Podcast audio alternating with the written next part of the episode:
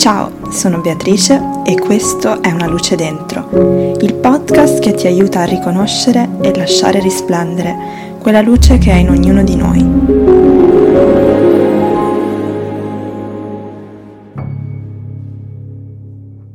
Ciao a tutti e benvenuti o bentornati ad Una luce dentro. Sto registrando questo episodio la sera in un momento in cui tutto si è un pochino calmato dalla giornata, sono giornate frenetiche, eh, è il motivo per cui questo episodio arriva in ritardo e mh, mm, devo confessarvi anche che è un periodo in cui ho un po' di difficoltà a, a produrre contenuti, eh, che siano podcast, che siano post, che siano newsletter, email, schede. Um, non so, è un periodo in cui forse ho bisogno di, di stare mh, mm, più che di fare per quanto riguarda questo aspetto, probabilmente perché sto facendo molto in altri ambiti, cioè questo è un periodo molto molto carico di studio e anche piuttosto carico di lavoro e sono grata di tutto questo, felice di tutto questo, però mi rendo conto anche che mm, rimangono meno energie per fare in altri, in altri ambiti probabilmente.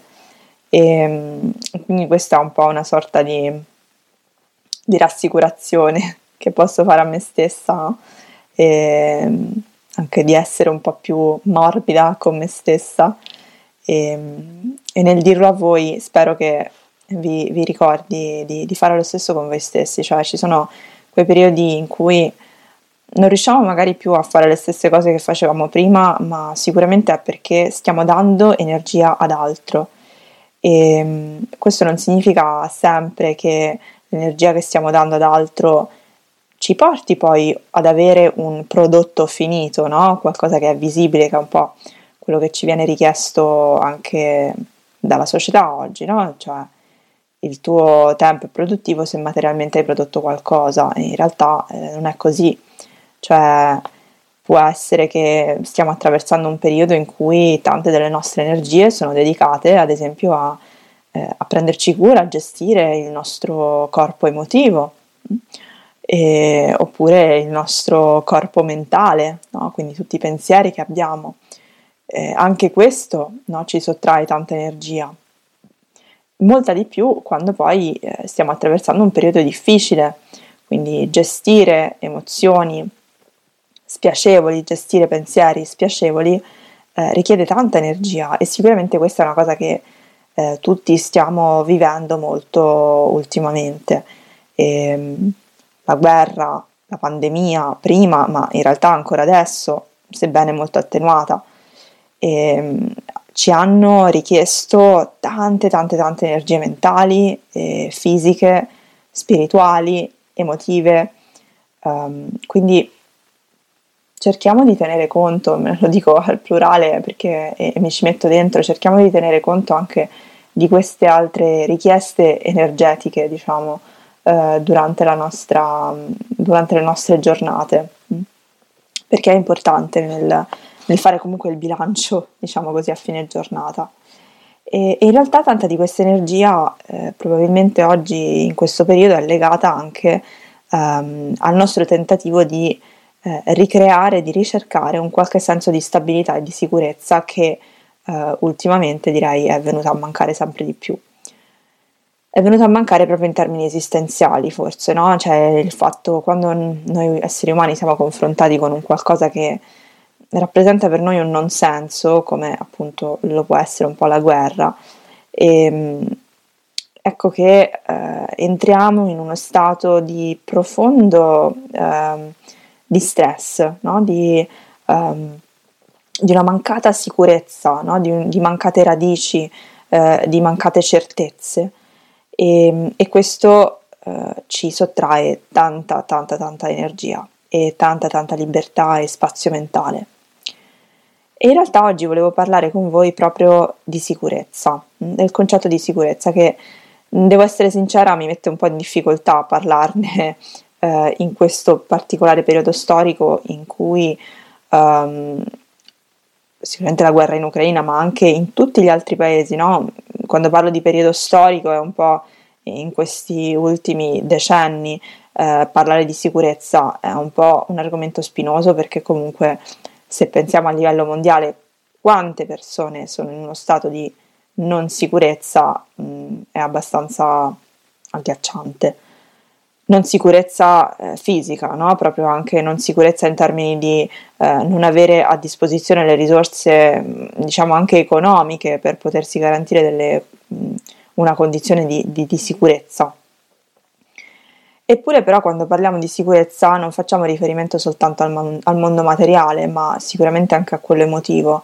Per cui qui voglio che teniate a mente anche tutte quelle situazioni in cui eh, la mancanza di sicurezza viene da uno spazio interno che noi sentiamo come eh, minaccioso, come ostile, eh, ma può venire anche da eh, uno spazio che ci circonda, che sebbene in apparenza no, non abbia nulla che non va, magari però non ci fa sentire pienamente accolti, non ci fa sentire pienamente compresi. E quindi per questo rappresenta comunque una fonte di minaccia al nostro, al nostro benessere eh, emotivo.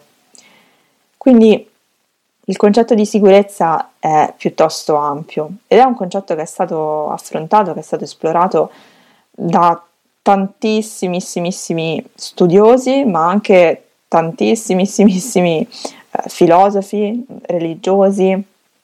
No, il concetto di sicurezza è sicuramente un aspetto che eh, anche nella filosofia è stato affrontato eh, da, più, da, più, da, più, punti di vista, che ritroviamo anche nello stesso yoga. Ehm, nel, nella prospettiva energetica dei chakra, la sicurezza è legata al chakra della radice. Quindi il primo chakra è legato proprio a quest'idea della sicurezza, del radicamento, della stabilità. E ehm, ritroviamo la sicurezza anche nella famosa piramide di Maslow. Maslow era un psicologo americano che è oggi noto soprattutto per la sua piramide eh, dei, dei, bisogni. No? E, mm, questo è un modello gerarchico, a differenza del modello dei chakra dove non c'è una vera e propria gerarchia, secondo Maslow invece eh, quelli che sono i bisogni che pone alla base della piramide, che sono i bisogni fisiologici, quindi mangiare, dormire, bere, ehm, devono essere soddisfatti prima di poter soddisfare i bisogni su- successivi superiori, fino ad arrivare alla, alla punta della piramide che eh, rappresenta l'autorealizzazione, quindi il bisogno di autorealizzazione. Ecco, secondo Maslow il, la sicurezza viene posta eh, al secondo gradino, quindi subito al di sopra dei bisogni fisiologici, quindi capiamo bene che è un bisogno piuttosto fondamentale nella nostra vita. E se ci pensiamo anche tutti quelli che sono i nostri sistemi motivazionali, quindi anche quelli che sono i nostri, um, ma anche le nostre stesse emozioni, no? Molte sono tarate proprio per proteggerci, per garantire la nostra sicurezza per garantire più che altro un'assenza di minaccia. Perché poi adesso vedremo tra un po' che c'è una differenza tra l'assenza di minaccia e una qualche forma di sicurezza. Curioso infatti è stato eh, dialogare un po' con voi su, eh, sul concetto di sicurezza eh, tramite le mie storie su Instagram. Quando vi ho chiesto di descrivermi che cos'è per voi sicurezza, ehm, a cosa associate la sicurezza, Moltissimi mi hanno risposto utilizzando una negazione, quindi fondamentalmente la sicurezza è l'assenza di minaccia, la sicurezza è l'assenza di pericolo. E, ehm, ma questo ci fa capire che eh, in realtà c'è una visione parziale di sicurezza e, ehm, e adesso ve ne parlerò meglio. La sicurezza come assenza di pericolo, inoltre, mette un po' in evidenza eh, il fatto che il, ehm, il, concetto stesso di pericolo e quindi anche di sicurezza ha un po' un'interpretazione soggettiva. Quindi quello che io posso percepire come pericolo può eh, non essere percepito come pericolo da un altro o può essere percepito come un pericolo di minore importanza, di minore gravità, eh, di minore impellenza rispetto ad un altro. E quindi proprio perché no? anche la sicurezza la valutiamo in base alla presenza o l'assenza di, meric- di pericolo, anche la sicurezza stessa ehm, può assumere una, una, qualche forma di interpretazione soggettiva, per cui di nuovo è importante qui che validiate anche il vostro senso di non sentirvi al sicuro in una determinata situazione. Cioè se voi non vi sentite al sicuro in una determinata situazione, un motivo ci sarà, no? che può essere legato alla vostra interpretazione di, um, diciamo della situazione, che può essere legato ad oggettivi parametri no? presenti nella, nella situazione di pericolo, ma ciò non toglie che abbiamo bisogno di prenderci cura di questo nostro stato di sicurezza o non sicurezza. E, ehm, quindi il nostro senso di pericolo dipende dalla interpretazione. Questo, no, piccolo, piccola parentesi, escludiamo tutte quelle situazioni di um, oggettivo pericolo, no? come può essere appunto uh, mi, mi, stanno bombardando oppure um, mi trovo in una strada buia in un quartiere poco raccomandabile. Anche lì in realtà io potrei percepirlo come pericoloso o meno, ma oggettivamente ci sono dei parametri che mi dicono che quella situazione è pericolosa, no? per, per la mia vita o per la mia sopravvivenza. Ehm, però prendiamo una situazione un pochino più ambigua, no? come può essere ad esempio Ehm, non so, esporsi davanti ad una platea, no? oppure anche semplicemente parlare in un gruppo di amici. Ecco, in quella situazione potrebbe esserci una persona che avverte un senso di pericolo, potrebbe esserci una persona invece che si sente totalmente al sicuro. Quindi questo senso di pericolo eh, dipende da vari elementi, no? tra cui anche quelle che sono le risorse disponibili le risorse di aiuto disponibili, che possono essere risorse interne mm, e possono essere risorse esterne. Quindi, ad esempio, se io in quel gruppo di amici, ehm, in quel gruppo di persone, diciamo, so di avere eh, due o tre cari amici che ehm, mi sostengono, eh, potrebbe essere che io mi senta più al sicuro in quel gruppo di persone. Eh, oppure se anche è che non conosco nessuno in quel gruppo di persone, ma eh, dentro di me no, ho un dialogo interno eh, di supporto, ehm, sento di poter dare, di poter condividere no, il mio valore con gli altri e di poter, com- così come accolgo il valore degli altri, eh, magari in quella situazione di gruppo di, di persone mi sentirò più a mio agio nel parlare, semplicemente nel condividere quello che penso senza eh, aspettative o senza sentire gli occhi degli altri puntati su di me, no? quindi senza provare vergogna. Quindi questo per dirvi che il senso di pericolo, così come il senso di sicurezza, eh, ribadisco, è un qualcosa eh, che in parte è soggettivo. Ora, di nuovo, non so fare il disclaimer ogni volta, ma ci sono delle situazioni che sono oggettivamente di pericolo oggettivamente di essenza di sicurezza, no?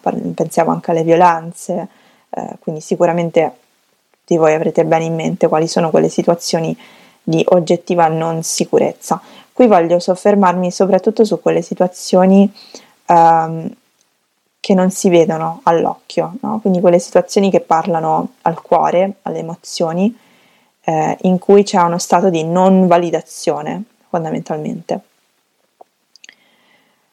Un'altra cosa importante da tenere a mente è che uno stato di iperattivazione cronica, mm, che può essere dovuto appunto legato eh, e, e conseguente proprio a questo stato di assenza di sicurezza percepita, distorce la nostra lettura della realtà. Cioè, se io sono sempre iperattivata, se sono sempre in uno stato di minaccia o di eh, risposta alla minaccia, sarò ancora più narrow-minded, cioè avrò una visione ancora più eh, focalizzata, come se avessi un po' dei paraocchi, no?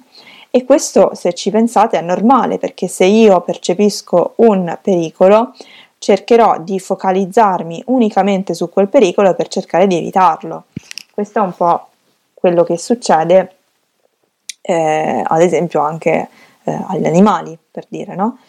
Eh, il problema è che qui poi si instaura un processo, una sorta di circolo vizioso eh, in cui avendo lo sguardo così ridotto, no? avendo una, una, un campo di visione così ridotto, percepirò e concentrato unicamente sugli stimoli, no? Sul, sugli input, su quei segnali di minaccia, continuerò ad alimentare questo stato di iperattivazione e quindi continuerò ad essere ancora di più narrow-minded. Inoltre, la differenza che noi abbiamo rispetto agli animali è che eh, noi siamo in grado di proiettarci nel futuro. Quindi non solo possiamo immaginare quelli che sono e percepire quelli che sono gli stimoli di pericolo nell'oggi, nel qui ed ora, ma siamo anche in grado di eh, proiettarci nel futuro ed immaginare no? eh, quelli che potrebbero essere le minacce nel futuro. Tuttavia, rispondiamo al pericolo nel presente. Cosa significa questo? Che anche se io mi sto proiettando nel futuro, vivendo e immaginando degli stimoli di minaccia nel futuro, quella che è la mia risposta fisica, corporea a questa minaccia, me la ritrovo oggi. Ed è qui che arrivano i segnali di ansia del corpo. Quindi quello che avviene e che si amplifica sempre di più è un'attivazione del sistema eh, simpatico, mm. quindi il sistema di fuga-attacco. Eh, se vogliamo prendere diciamo, il, il, modello della teoria polivagale di Porges, eh, diremo anche che si attiva eh, il ramo dorsovagale quando entriamo in una situazione di eh, freezing, di congelamento. Eh, ma la, diciamo, la, la visione, utilizziamo la visione più semplice, quindi si attiva il mio sistema eh, simpatico, okay? che è quello di eh, risposta fuga-attacco. E quindi a, alimento tutta una serie di circuiti neurotrasmettitoriali e ormonali che se non interrotti, se non, ehm, diciamo, se non gestiti, mi portano sempre di più a vivere in una condizione di stress, di iperattivazione e fondamentalmente di minaccia. Come fare per coltivare un senso di sicurezza? Ecco, sicuramente dovremo andare ad attivare un po' quello che è il parasimpatico, il sistema parasimpatico, che è diciamo l'altra faccia della medaglia, quindi quello responsabile della risposta di, di rilassamento avremo bisogno di coltivare un senso di safeness. E qui è dove arrivo ad introdurvi la differenza tra due tipi di sicurezza, mm, che in italiano non si può fare perché abbiamo un'unica parola, se- sicurezza. In inglese possiamo fare la distinzione tra safety e safeness, quindi proverò ad utilizzare i termini inglesi. La safety questa è una differenza, una distinzione che viene evidenziata soprattutto nel modello della Compassion Focus Therapy di Paul Gilbert. E il concetto di safety face, eh, fa riferimento fondamentalmente all'assenza di minaccia, quindi è quello di cui parlavamo un po' prima. Quando io eh, cerco di allontanarmi dalla minaccia, ricerco un senso di safety, quindi cerco di eliminare la minaccia alla sua base. Questo però non è sempre possibile. Pensiamo ad esempio appunto alla situazione che stiamo vivendo in questo periodo storico, ma che abbiamo vissuto anche con la, con la pandemia.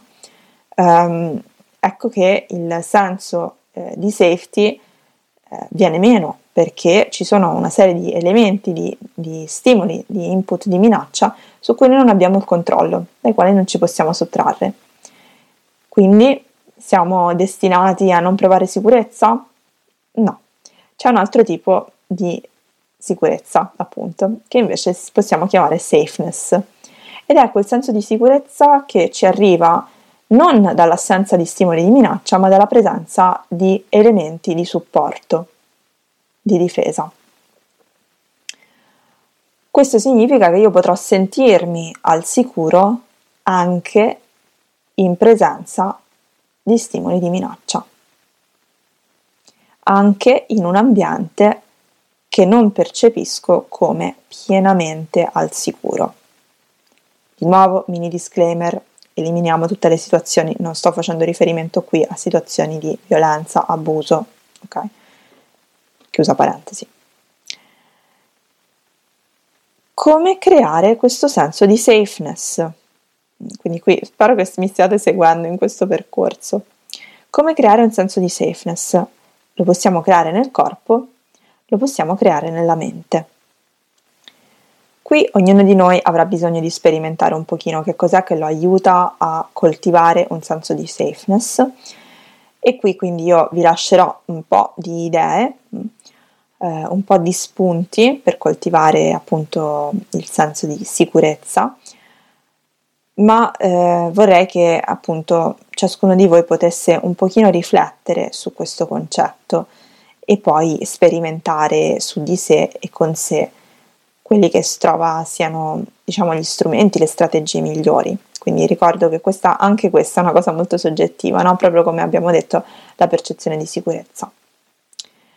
Per quanto riguarda la coltivazione di safeness nel corpo, mh, mm, avremo bisogno di um, utilizzare tutta una serie di tecniche che ci permettano di autoregolarci. Quindi facciamo riferimento al concetto di autoregolazione emotiva, ma anche eh, diciamo fisiologica, neurofisiologica.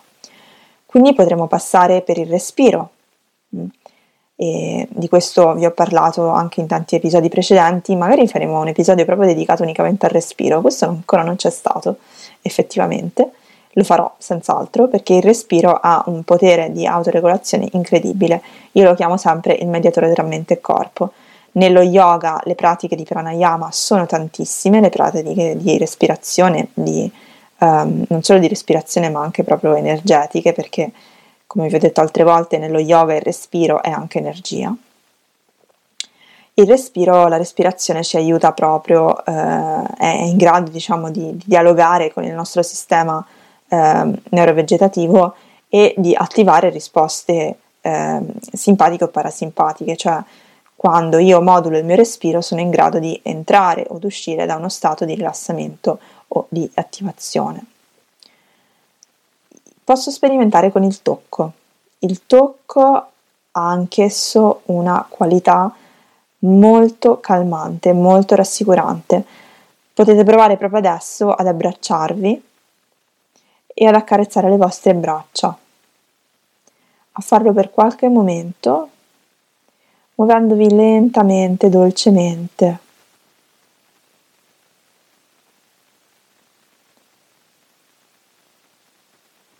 Provate ad osservare se anche solo qualche momento di leggera carezza sulle braccia, immaginando di essere accarezzati esattamente come vorreste essere accarezzati in questo momento. Provate a notare che effetto ha su di voi, sul vostro corpo, sui vostri pensieri, sul vostro respiro.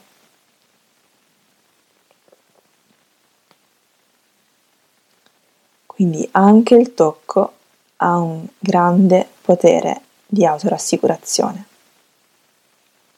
E poi possiamo utilizzare pratiche come ad esempio il grounding, no? quindi proprio qui facendo riferimento forse di più a, eh, al modello anche dello yoga, no? Il, abbiamo detto che sicurezza, radicamento e stabilità fanno tutte riferimento al primo chakra. Nel primo chakra, diciamo legato al primo chakra, abbiamo tutta una serie di posizioni che sono legate al senso proprio di radicamento, no? quindi di sentirci stabili a terra. Quindi una cosa che possiamo fare molto semplice è semplicemente portarci in piedi e concentrarci sulle sensazioni che abbiamo sulle piante dei piedi, le nostre radici. Quindi tutti quegli esercizi che vi permettono di coltivare un senso di connessione con la terra, anche semplicemente stando sdraiati a terra e percependo tutti i punti di contatto con il terreno, vi aiuteranno a coltivare questo senso di autorassicurazione. Abbiamo detto poi che possiamo coltivare un senso di safeness anche nella mente. E qui ci sono alcune, alcune idee, alcune piccole idee con cui possiamo sperimentare. Ad esempio potremmo fare una lista di eventi che ci spaventano. Quindi da questi potrebbe, potremmo elencare le interpretazioni che gli stiamo dando. E questo fa un po' riferimento al concetto di uh, name it to tame it, cioè in inglese, no? quindi dargli un nome uh, per addomesticarlo. Mi piace questa idea dell'addomesticare, come se volessimo rendere un pochino più docili queste sensazioni eh, di paura che a volte ci sopraggiungono, che, che, che, ci fanno sentire un po' sopraffatti, no? E, ehm, perché elencare le interpretazioni? Perché innanzitutto questo ci aiuta a vedere quante diverse possibili interpretazioni esistono di quella situazione, no? Se vi ritrovate a dare una sola interpretazione a quella situazione, provate a sforzarvi a, no, a, ad utilizzare un po' una, un atteggiamento curioso ed esplorare quali altre possibili interpretazioni potreste dare a quella situazione che vi sta spaventando. E questo già potrebbe aiutarci un pochino.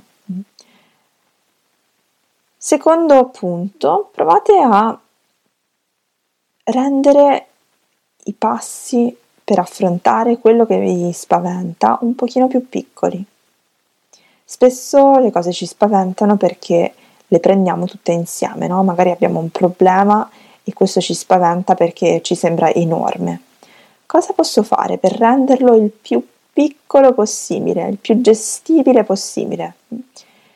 Lavorate con l'idea del frammentare in tanti piccoli pezzettini che poi posso riunire tra loro, ma intanto affrontarli uno alla volta sicuramente mi sarà più facile.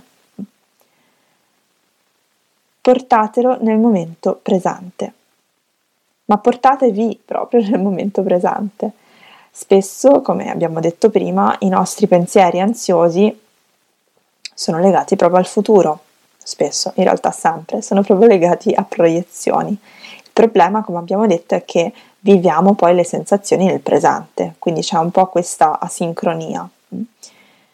Al meglio che potete, riportate i vostri pensieri nel qui ed ora e questo è ciò che facciamo con la mindfulness.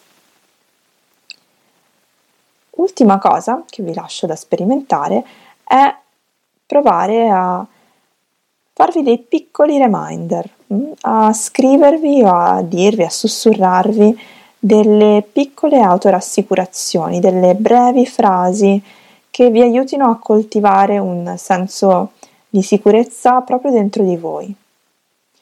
E queste frasi di rassicurazione partono spesso dalla validazione della paura stessa che state provando. Quindi potrebbero essere ho paura e sono al sicuro, oppure anche se provo paura,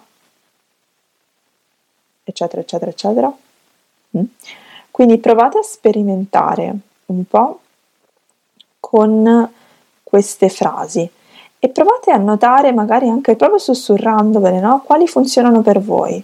Qual è quella frase che mi fa sentire solo un pochino più al sicuro? Oppure anche qual è quella frase che vorrei sentirmi dire da una persona a me cara e che mi farebbe sentire un po' più al sicuro in questo momento. E poi offritevela. Non abbiate paura di offrirvela.